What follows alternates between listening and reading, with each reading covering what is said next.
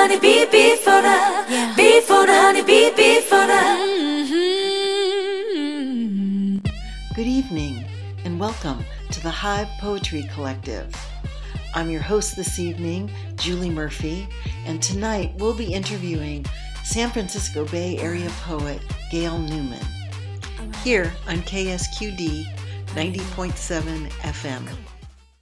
Welcome back. This is Julie Murphy, and I'm your host this evening on the Hive Poetry Collective, sharing poetry and inspiration from Santa Cruz and the world beyond. Tonight we have a special guest with us, Gail Newman. Welcome, Gail. Thank you. So nice to be here, Julie. It's great to be with you. Gail Newman is a child of Polish Holocaust survivors. Gail was born into a displaced persons camp in Landsberg, Germany. Her family immigrated to the United States and settled in Los Angeles. Gail has worked as an arts administrator, museum educator, and poet teacher. Her poems have appeared in Calyx, Ghosts of the Holocaust, Nimrod International Journal, Prairie Schooner, and elsewhere. Miss Pacha was awarded first prize in the Bellingham Review 49th Parallel Poetry Contest. Gail was the co founder and editor of Room, a women's literary journal, and published many poets who were unknown at the time, including Kay Ryan and Sharon Olds. Gail lives in San Francisco with her husband. It's just so great to have you with us this evening, Gail. And in reading your introduction, one thing that you have not mentioned in that was a really big prize you won last year the 2019 Marsh Hawk Press Poetry Prize that was judged by Marge Piercy. And that was for your book of poems, Blood Memory. Yes, it's about to come out in May. Oh, that is so exciting. Well, we want to talk with you about your prize winning book this evening and the poems that you're uh, working on now. And I'm sure our conversation will weave through some interesting topics as we go. I think the first thing our listeners might be interested in is just hearing a little about Blood Memory and how the poems in this collection came to you. Okay, that's a big topic because it's the topic of my life. Um, I think these poems have been in me all of my life. And I've been writing about this since I was in my 20s when I first started writing poetry. But I wasn't really publishing, and I don't think I was ready at that time to write these poems. Um, the early ones, I had one called An Anti Semitic Demonstration, which was based on a photograph by Roman Vishniac. Uh, Roman Vishniac took photographs in Poland during the war, and they were hidden, buried in various places. And after the war, thousands of these photographs were dug up and they they they were found, and there are books of his uh, of his photographs. I tried to write these poems when I was too young, I think. Um, I think I needed to write these poems as an adult so I could have some distance from it, some emotional mm-hmm. distance.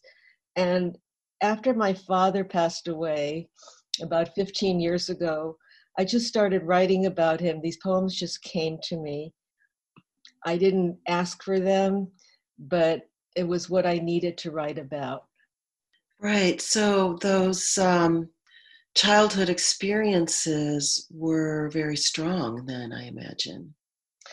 They were. I always knew that my parents were Holocaust survivors. I don't know exactly when I learned it, but I must have been, I think I was eight or nine years old when I first saw something on television. And this was in the 50s. And I saw a documentary about the war. And that was when it really became real to me when I saw these images. Yeah, it sounds like the images, the photographs, and this documentary really awoke something in you. Mm-hmm. You know, I think I think my writing is. I think I'm a really visual writer, and so visual images have a big impact on me. I I often write to uh, just looking out the window, just looking at things, or I close my eyes and I see these images in my mind, and that that's what brings the first words to mind. Well, uh-huh. that makes sense because I think one of the strengths in this collection of poems is these very particular details and images that as you read the poems, it's cinematographic in a sense that we uh-huh. can really see the details as you're speaking to us in the poem or as the speaker is speaking to us in the poem. Well, let's read a poem, and then I have some more questions for you about the writing process and about the poems. I thought I would read this poem, which is early in the book, called Breath. Did you ever have a family? Yes, and a table, chairs. My brother slept in a bed beside my bed. Our voices were thick with singing as we walked the rain stained streets. Horse stink, cabbages, the sky camouflaged under chimney smoke from textile factories. Home was everywhere in that place, and we were the stories our parents told. Did you ever have a family? I did. It was winter. We skated on the drugged frost of God's breath as if the world was a frozen lake and we, in our mittens and cloth coats, could not see the cold clouds rising from our own mouths. Did you ever have a family? My father carried in his pocket my hand, our paces in step. Others walking toward us in black fedoras and colored kerchiefs, a crunch underfoot of dry leaves, snow, apple blossoms, earth. One was taken, then another. The rooms of the houses shrank with loss. Neighbors pulled shirts and socks, still damp, in from the line. Children were kept indoors. A woman was hauled by her hair down a public street and no one called out. They looked away. They said later they did not see. In open daylight, at the newsstand, in front of the cafe. It's such a strong and beautiful poem, Gail. Thank you. The use of your refrain, Did you ever have a family? really propels the poem forward. You know, I, I wrote this poem in a workshop called Truth and Beauty. And the workshop, I go to this workshop every year because two of my favorite writers are the teachers, and that is Ellen Bass and Marie Howe. And I can't tell you what the prompt was, but um, the poem is in response to uh, a poem by Alan Shapiro where he uses this phrase, Did you ever have a family? And when I read Alan Shapiro's poem, that phrase just leaped out at me and I could not get it out of my mind. Mm. Also, I had the book with me at the workshop.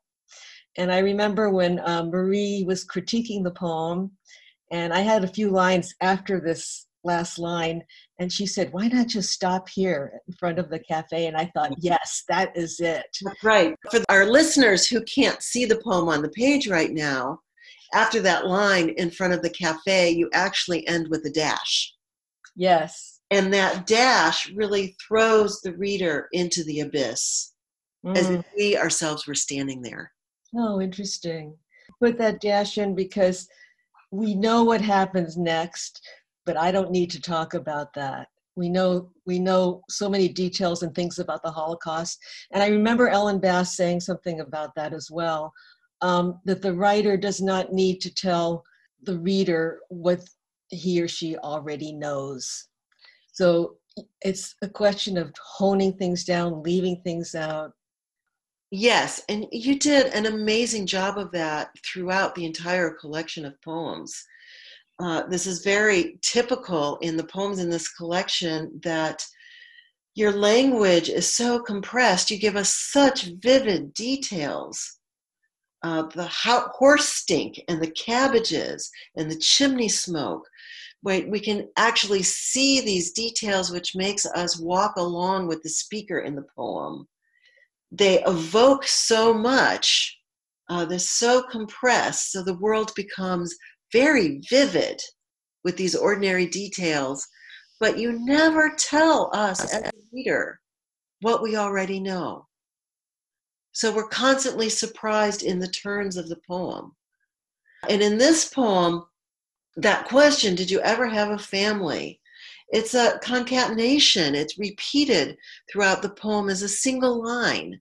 And each time you repeat the line, the poem takes another turn and the stakes get higher each time you turn. Hmm.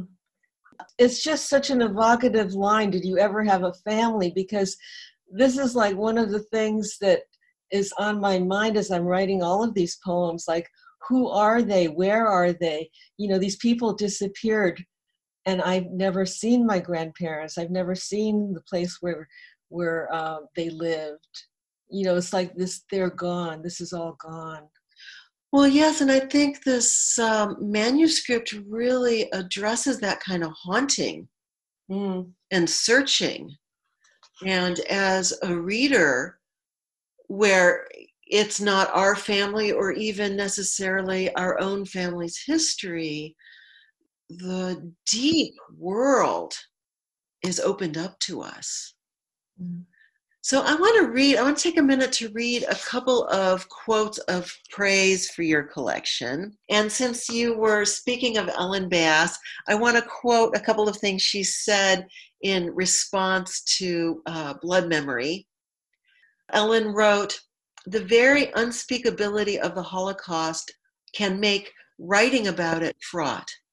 Gail Newman, the child of Holocaust survivors, transcends this difficulty in her vital new collection, Blood Memory, by telling her parents' stories, the stories of millions, in tender, particular detail. And she goes on with some particulars about the poems, which we will get into. And she also says this is a book about collective memory, about the importance of story. And I think she's absolutely right about that. These stories come perfectly alive for the reader and for the listener. I wanted to ask you, Gail, as you were writing these individual poems, what's the process been like for you? Like, has it been fraught with emotion? Does it bring you relief? Does it mm-hmm. take you to surprising places? You know, in the writing process, I feel that these poems just come to me like a flood, a flood of words. And quite often, I don't do a lot of revision. I might, I think the poems that I really keep, you know, the ones that are that work best are the ones that come quickly. And I, I can't say that I'm fraught with emotion while I'm writing because the writing takes me into a very deep place that is almost like not not my usual living self my life. It's another level. Um, it's hard to explain. I was thinking about when i'm writing it's almost like going into a trance you know it's like a deep meditation. So in that deep meditation i'm focused on these words and on this world and in a way apart from my own personal emotion. You know sometimes when i read the poems i can get very emotional. I was just reading a poem recently to my mother and uh, you know tears came to my eyes i almost started crying but i didn't want to upset her. I think that's really typical, Gail, to kind of go into a very deep state when we're writing the poem and only later when we're reading it, and particularly when we're reading it aloud, and especially to someone who is deeply involved in the subject matter of the poem. Does the emotion come rushing out? It's almost like we're, we're giving birth in that moment yeah that's a great way of putting it yeah I also feel like what you said earlier about needing to wait until you were older and even waiting until after your father's death for these poems to come, that you've been working this material all these years.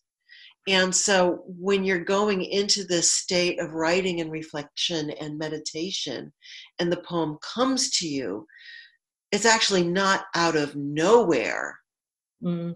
but it's kind of born of all of the work that you've been doing in your life of reflecting and being with and being open to both the horror and the beauty of these family stories and our shared history. Yeah, I think I came to a point, it was about four years ago when I started writing more of these poems. It was after my father's death, and then my mother had a stroke. And, and I'm getting older, and I was feeling like I need to write these poems. I, I had a kind of conscious idea that I need to write these poems. And um, I remember I was taking an online workshop with Fred Marchant, and he works at the Fine Arts Work Center in Provincetown. I mean, he's a well known poet, but he teaches some classes there. And uh, I loved his class so much. He was so helpful. I wrote to him and said, Well, I would love to take another class with you. And he said, I'm not really teaching another class, but I have this conference. It's for uh, a manuscript conference, and it's called the Colrain Conference for Poetry Manuscripts. He said, Why don't you come to that? I said, Well, you know, I'd love to, but I don't have a manuscript. And then I, you know, I, I let it go for a while. And then I thought to myself, wait a minute. I started looking through my poems, and I had about, I don't know, maybe 10 or 15 poems about my family. And I thought, I, I, I said, I don't have a manuscript, but I have these few poems. And he said, Well, you don't need a full manuscript, just come with what you have. And that was when I really thought, I do have the beginning of a manuscript. I went to the conference and I just started writing more and more of these poems. It was like everything made me think about that. It sounds like that was a turning point for you. It definitely was a turning point when I thought, yes, this is the beginning of a manuscript. Wonderful. If you're just tuning in, this is the Hive Poetry Collection. I'm your host, Julie Murphy, and we're speaking with Gail Newman, award winning San Francisco poet, on KQSD 90.7 on your dial. Let's hear some more poems, Gail. Your book is divided into three sections Lost Language, Living with the Dead. Oh, a Blood Memory is the first. Uh, Yes. would you like to read a couple of poems from that first section, Blood Memory? Sure. What would you like to hear? Well, let's start with the first and last. All right. The first poem is about my mother. The following poem is about my father, and both poems take place at the very beginning of the war in 1939. In the book, I, I go back and forth between my father and my mother, telling their two stories until at some point in part two, the, the two of them come together when they meet. So, this is the first poem in the book. It's called The First and Last.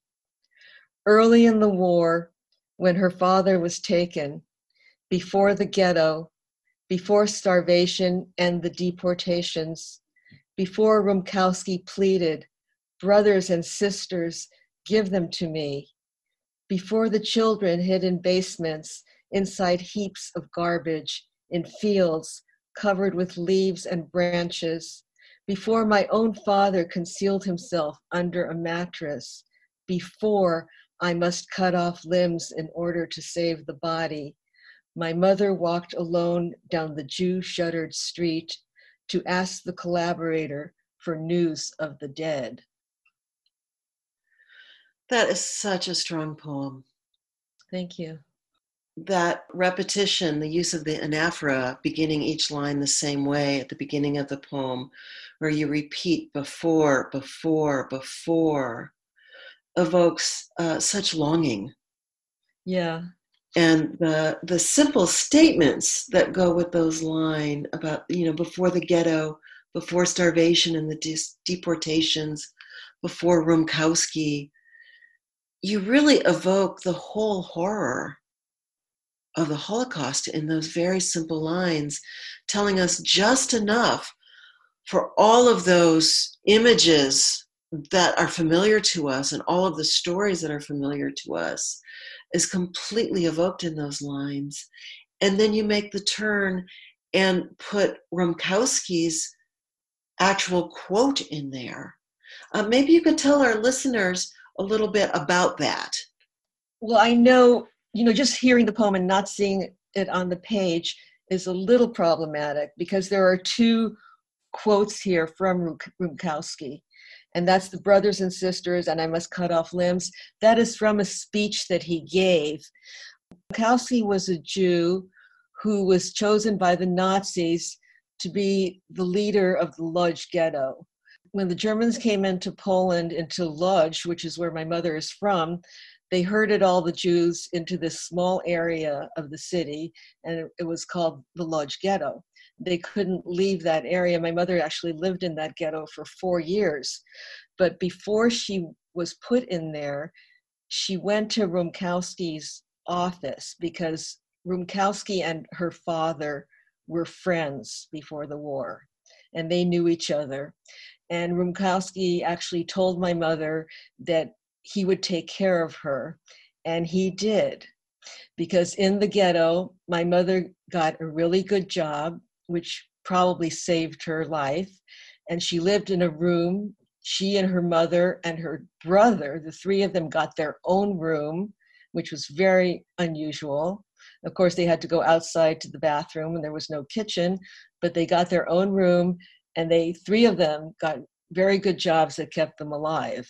Wow. Until they were deported. Of course, then once they were deported towards the end of the war, uh, her mother and brother were killed in Auschwitz, but my mother, because she was still healthy, survived. So I'm, there's, you know, stories are very quick and immediate and emotional, but there's so many stories that I can expand on for every one of these poems. Yeah. And when I read some of these poems to my mother, each time I read her a poem, she said, That's true, that really happened. Wow. You know, so it's like, it's, yes, mom, it's a poem, but it's about what you told me. Yeah. And the, I, you're, yeah. you have such an excited look on your face as you're saying that right now. And I can see the connection with your mother as you've been able to share poems with her. Seems like a very important part of your process as a poet. It is. It's I mean, uh, this is what my mother's 99 right now. I just celebrated her birthday with her last week. And I just feel so blessed that I was able to write this book and that she's still alive to have this this mm. book in her hands. That is really, really amazing. yes, it is. It's just really amazing.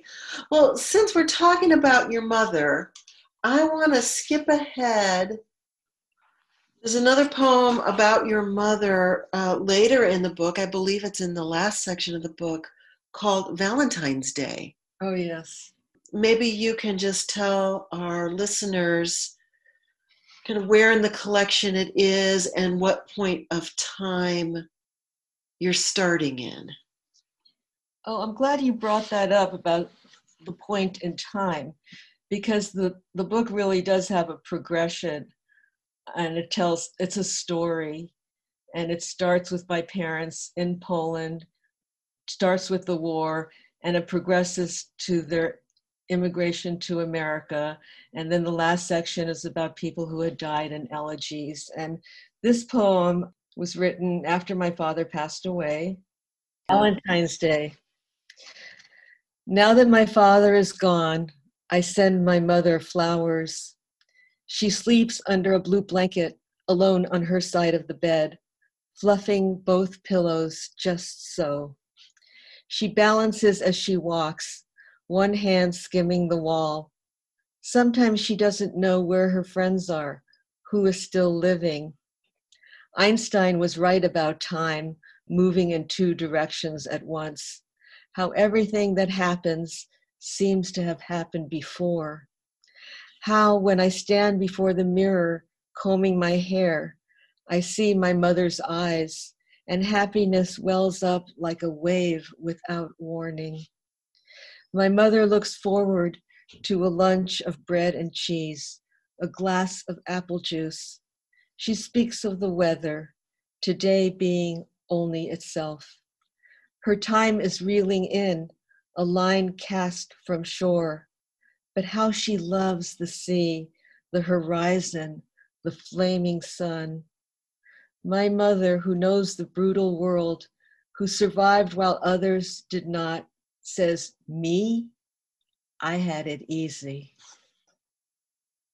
Wow, that is such a surprising and inevitable end to this poem. Well, this is like my mother. If I read this poem to her, she said, she would say, That's true. I love hearing her voice. That's true. Well, yeah. She I mean this is this is what I try to bring out in this book is that this book is about survival. It's about life. It's about choosing to live, to go on.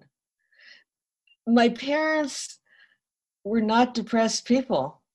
They went to parties. My mother, to this day, gets up in the morning. She and her friends, they put on their makeup. They go to the salon, get their hair done they go out to lunch, play cards.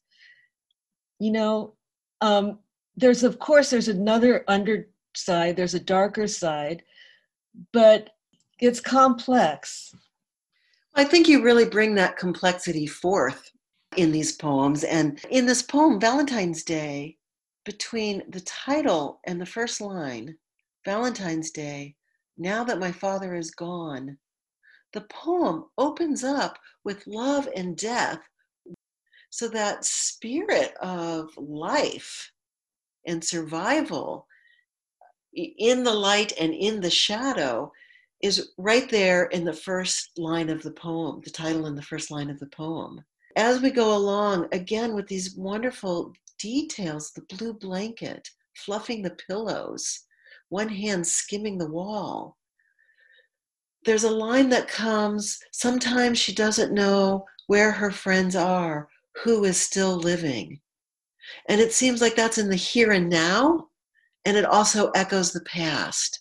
Mm-hmm. So we really feel the full history and the circle of life coming into the poem right there. And then you make a huge turn with the statement Einstein was right about time. and the poem really opens up and then in the next stanza, the speaker comes into the poem. And I feel like at this moment in the poem, it's completely unexpected, and you're really bringing in the generations mm. of the speaker and her mother, and the generations before and the generations to come. It's just so very potent. Mm. And then the speaker turns back to the details of her mother's lunch of bread and cheese. So we go wide open into the vast universe, into the generations present and passing and becoming, and then right back to a glass of apple juice. Mm-hmm. And then you turn again into the weather and into her time is reeling in a line cast from shore but how she loves the sea, the horizon, the flaming sun. And you cast us, listeners, back way out into the universe for such a big perspective. And um, then in the final stanza, you come back to your my mother, who knows the brutal world, who survived while others did not, says me. I had it easy just reading that now, it, it just brings me to tears. Well, you know, that is my mother. She is not a complainer. She goes through life, she never complains. And um, I was thinking about what you said, uh, how it goes through time. This poem goes through time, the past and the future. And I was thinking about um, you know, memory, like, and I feel like, who am I? In this book, I'm struggling to discover, like, who am I? Like, where do I come from? And I feel like, um, you know, the past is in me, even though it's blurred, it's indistinct. I don't know it, but I feel it in my body. You're listening to KSQD 90.7 FM. We're talking with Gail hmm. Newman, San Francisco poet. Her parents were Holocaust survivors, and she's sharing poems and stories with us today from her forthcoming book, Blood Memory, that's going to be published in May of this year. Thank you, Julie. It's great to be with you. Wonderful. I feel like what you were just saying about memory is so important. And I feel like you in these in this collection of poems, in the process of writing these poems, you're remembering on such a deep level. And maybe we could talk about that for a moment. I'm going to share a quote today from The Poetry of Bearing Witness which is an article on the On Being Project blog, which you can find the link to on our blog, hivepoetry.org, along with all the links to all the other things we've talked about during our show tonight. And this is a quote from Elie Wiesel, who said, How does one mourn for six million people who died? How many candles does one light? How many prayers does one recite? Do we know how to remember the victims, their solitude, their helplessness?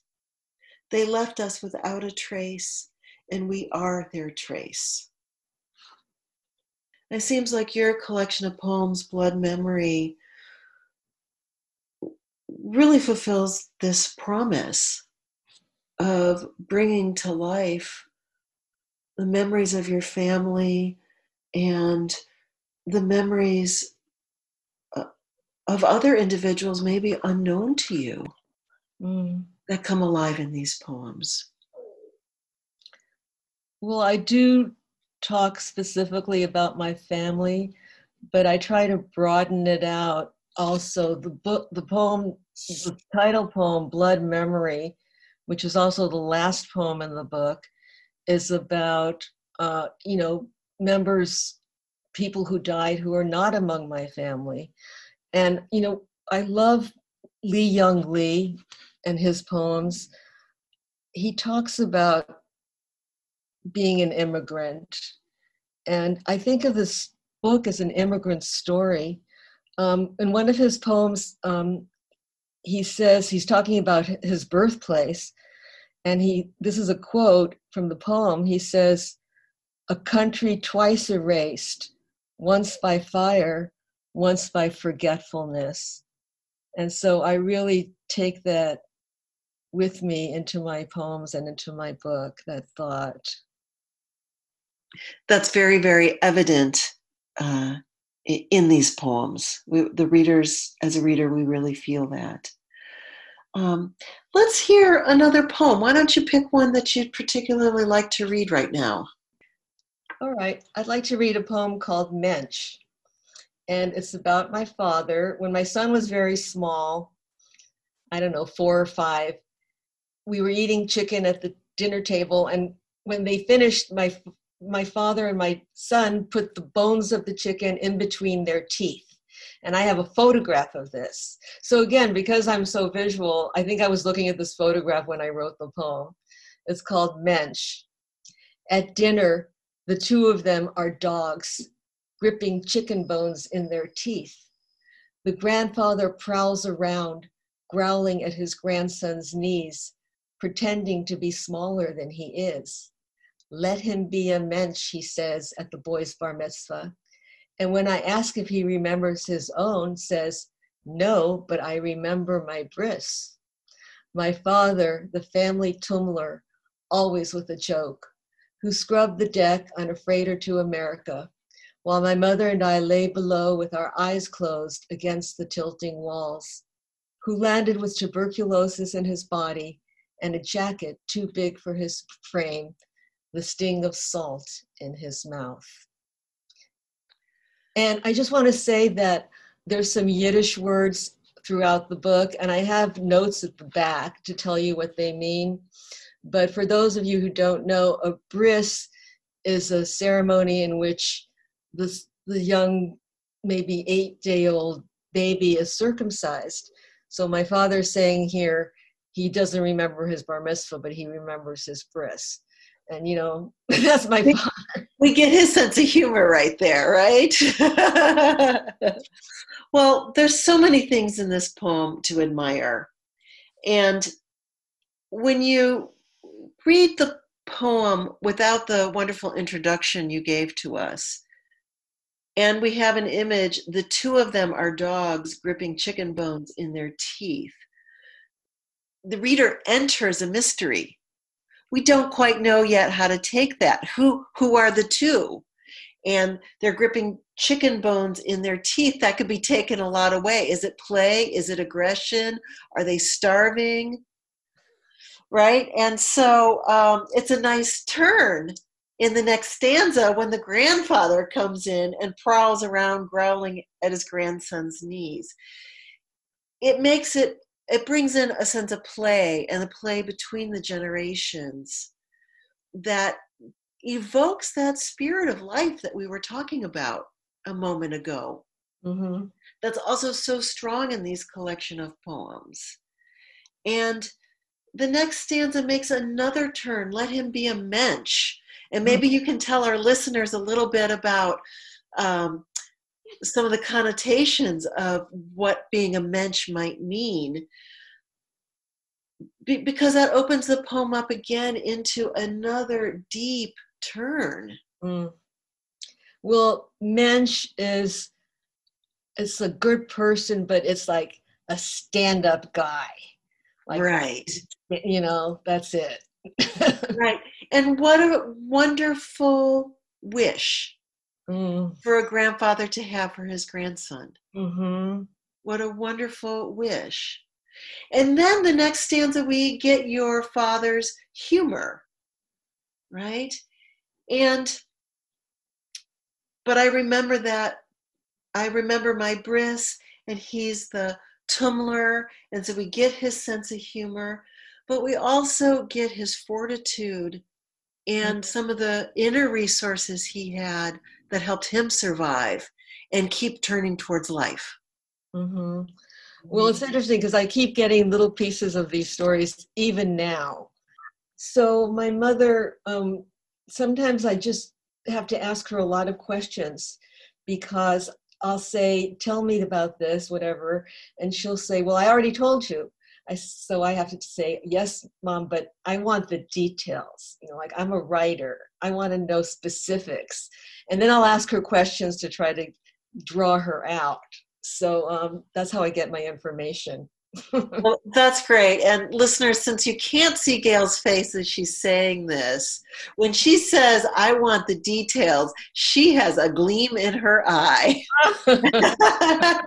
and you really you really give us the details um, uh, in this book. And in this poem, I want to just come back to the last stanza because you say so much in such spare words when you're reflecting back again on your on my father who landed with tuberculosis in his body and a jacket too big for his frame the sting of salt in his mouth again, you're not telling us what we already know, but you're showing us with that jacket that's now too big. And the last line, the sting of salt in his mouth, it leaves this whole experience so vividly in the reader's mouth. Mm. Thank you, Julie. Um, this is another poem where I got another detail about this after I wrote and published the poem because I, I read it to my mom and she was telling me, well, I said, well, how did dad get tuberculosis? There's another poem in the book called Self Portrait where my father is lying in the snow for three days. And she told me that there was a body, someone who was dead was lying on top of him, and he contracted tuberculosis during that Wow. incident. So, you know, like I said, you know, you have when writing a poem, there's so much that's left out, but you can't say everything. And so I think when I started writing this book, I had one poem and I just had too much in there. And I think I brought it to Ellen. I go to a workshop with Ellen Bass in Santa Cruz, and they meet once a week in her home. And I think I brought the poem in, and she said, Well, you know, this could be three poems here. And so I started writing these poems, just kind of breaking it down. And even now, sometimes I'll write a poem and I'll realize there's too much in here, and I just take a lot out and just focus, focus, focus. You know, Ellen does this great lesson called uh, The Poem of the Moment. And it's really about how just looking at one thing and focusing on that one thing. Well, you have a wonderful poem of the moment uh, in the poem Sabotage. Um, and I'd like you to read that for, to us. But first, I want to remind our listeners that you're listening to KSQD 90.7 on your dial. And I'm Julie Murphy, your host at the Hive Poetry Collective. And today we're speaking with Gail Newman, San Francisco poet. Thank you, Julie. This is Sabotage, and it takes place in the Lodz Ghetto Documents Office in Poland. In the Lodz Ghetto. Her, her left hand on the table holds steady an index card, while with the right she rubs off the damning curled leg of a five, the ample breast of a zero, adding a loop to make a number older erasing another to diminish the truth. Though the card is unlined, the script soldiers straight across the page. With feet rooted on the floor, hands soiled with lead, she bends over the table, working through the thin hours. Satisfied, she settles the card back in the box and pulls free another, while outside, clouds race over the city the sky bending into tomorrow's light. The evidence is in her hands. A Jewish girl, my mother, in the year of her awakening.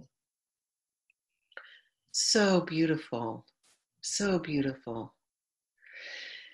This poem is doing so many subtle and effective and powerful things in it it just to begin with in that first stanza the syntax is really striking right? her left hand on the table holds steady an index card while with the right she rubs off the damning curled leg of a five so we hear a syntax that it indicates in itself that something is off kilter mm-hmm. and it it hints to another language. It's not the typical syntax of the English language. It's not grammatically incorrect, but it's not the way that we ordinarily speak. And so the speaker is cueing as she's showing us her left hand. She's show she's already cueing us that something is off. And then in that first stanza, you also introduce the broken body, the damning curled leg of a five, the ample breast of a zero.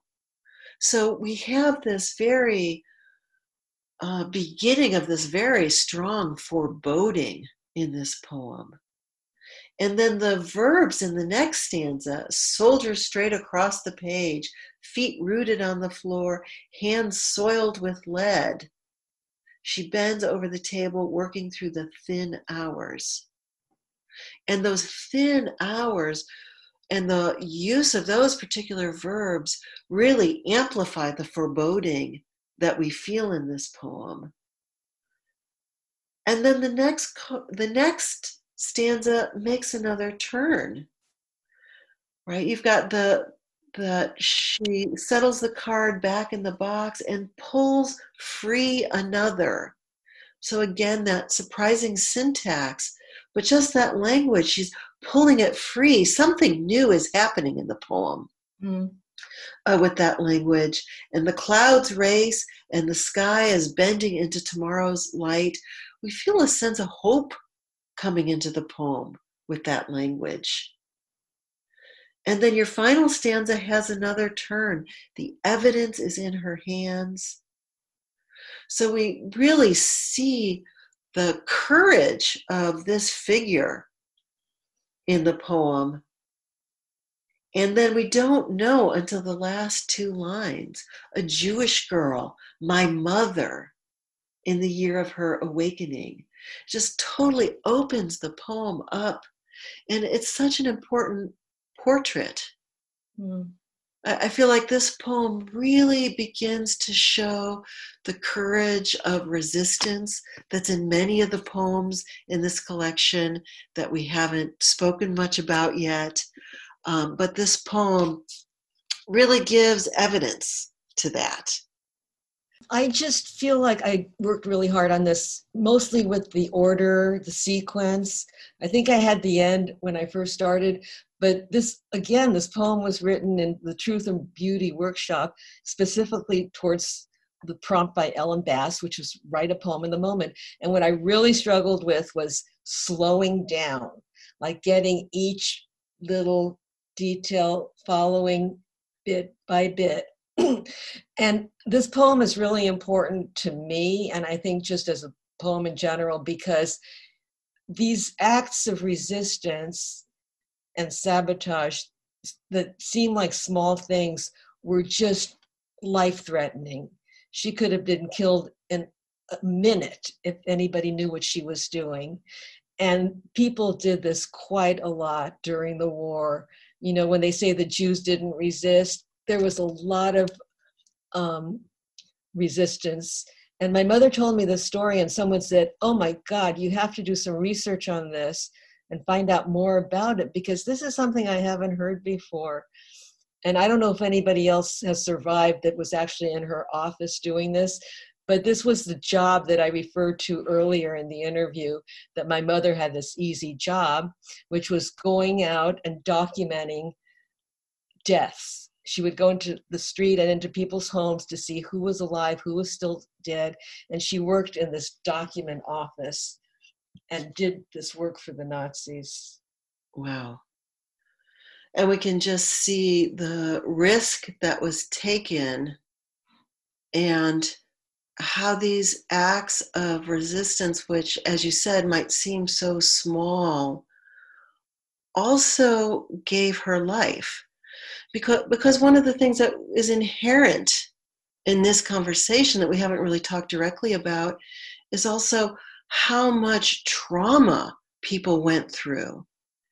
And your your mother in in taking an action like this was actually organizing her whole living being back towards life. And being able to take an action in the midst of trauma is a really strong indicator of how whether one remains traumatized or is able to resolve the trauma and go on with their life. Mm-hmm. And so these acts of resistance, no matter how small they were, no matter how risky they were, are incredibly life giving. Mm-hmm. Yeah, I agree. I don't I don't know that the trauma is ever resolved, but like I said earlier, there are layers in one's life. The trauma is one layer, the acts of living are another layer. Because I have another poem in the book about my father waking up at night with these horrible nightmares. That's right.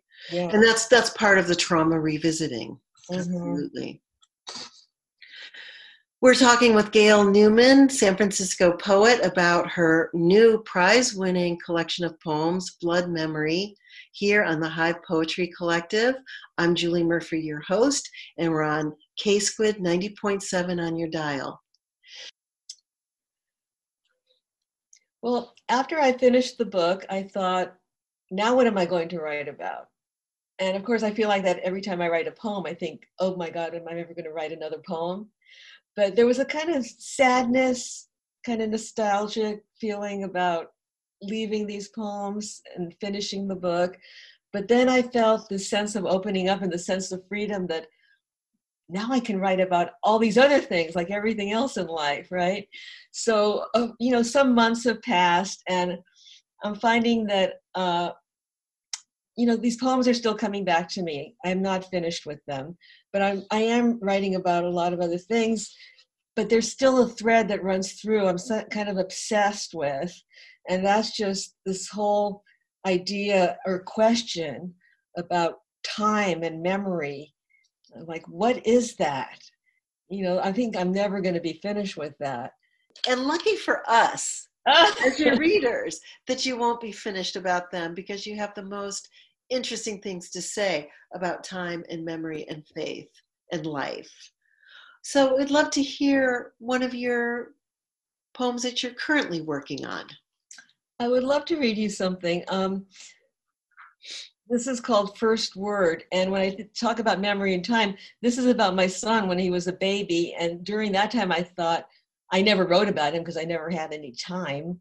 And I was just completely, you know, in love with him and obsessed with him. So I didn't write. And I always thought, oh, I wish I'd written about that. But now I'm writing about it. So this is called First Word. Oh, and I want to say that this was written in response to a prompt by Two Sylvias Press. I signed up for their month of prompts, and it, the prompt was a poem called Without a Drop of Hyperbole in It, a poem by Traci Brimhall that was in the New Yorker. And along with responding to these prompts, I got to have one of my poems um, critiqued by Maggie Smith. Wow. really exciting. So I wrote this poem and she gave me some critique and I made a few changes. It's called First Word. I love you like a hole in my sock. I love the lump of you, the rolls of fat behind your knees. I love the muck on your bib, your toys strewn across the floor like dead flies. I love your cry that wakes me in the night and the way you lie on my belly, loving it as a lizard loves a rock. I love the spittle on your lips, the drool on my collar, your wet kiss. I adore the sunshine of your elbows and the wrinkles in your breath, hot on my cheeks. For you, I forego sleep. Little flea, when I lift you up, standing on the deck on a dark, clear night, to show you the moon rising behind the trees and the stars lit up like candelabra. You squirm and push against my chest with the petals of your fingers, reaching up past me, your eyes all wide and round, like the world we are on, spinning, carousel, wheel of fortune, universe. Light, you say, reaching for it. Light. Beautiful. Thank you for sharing that, Gail. This is just such a tremendous poem, and it has in it all the things that you do so incredibly well. Your language is surprising, and your details are so particular.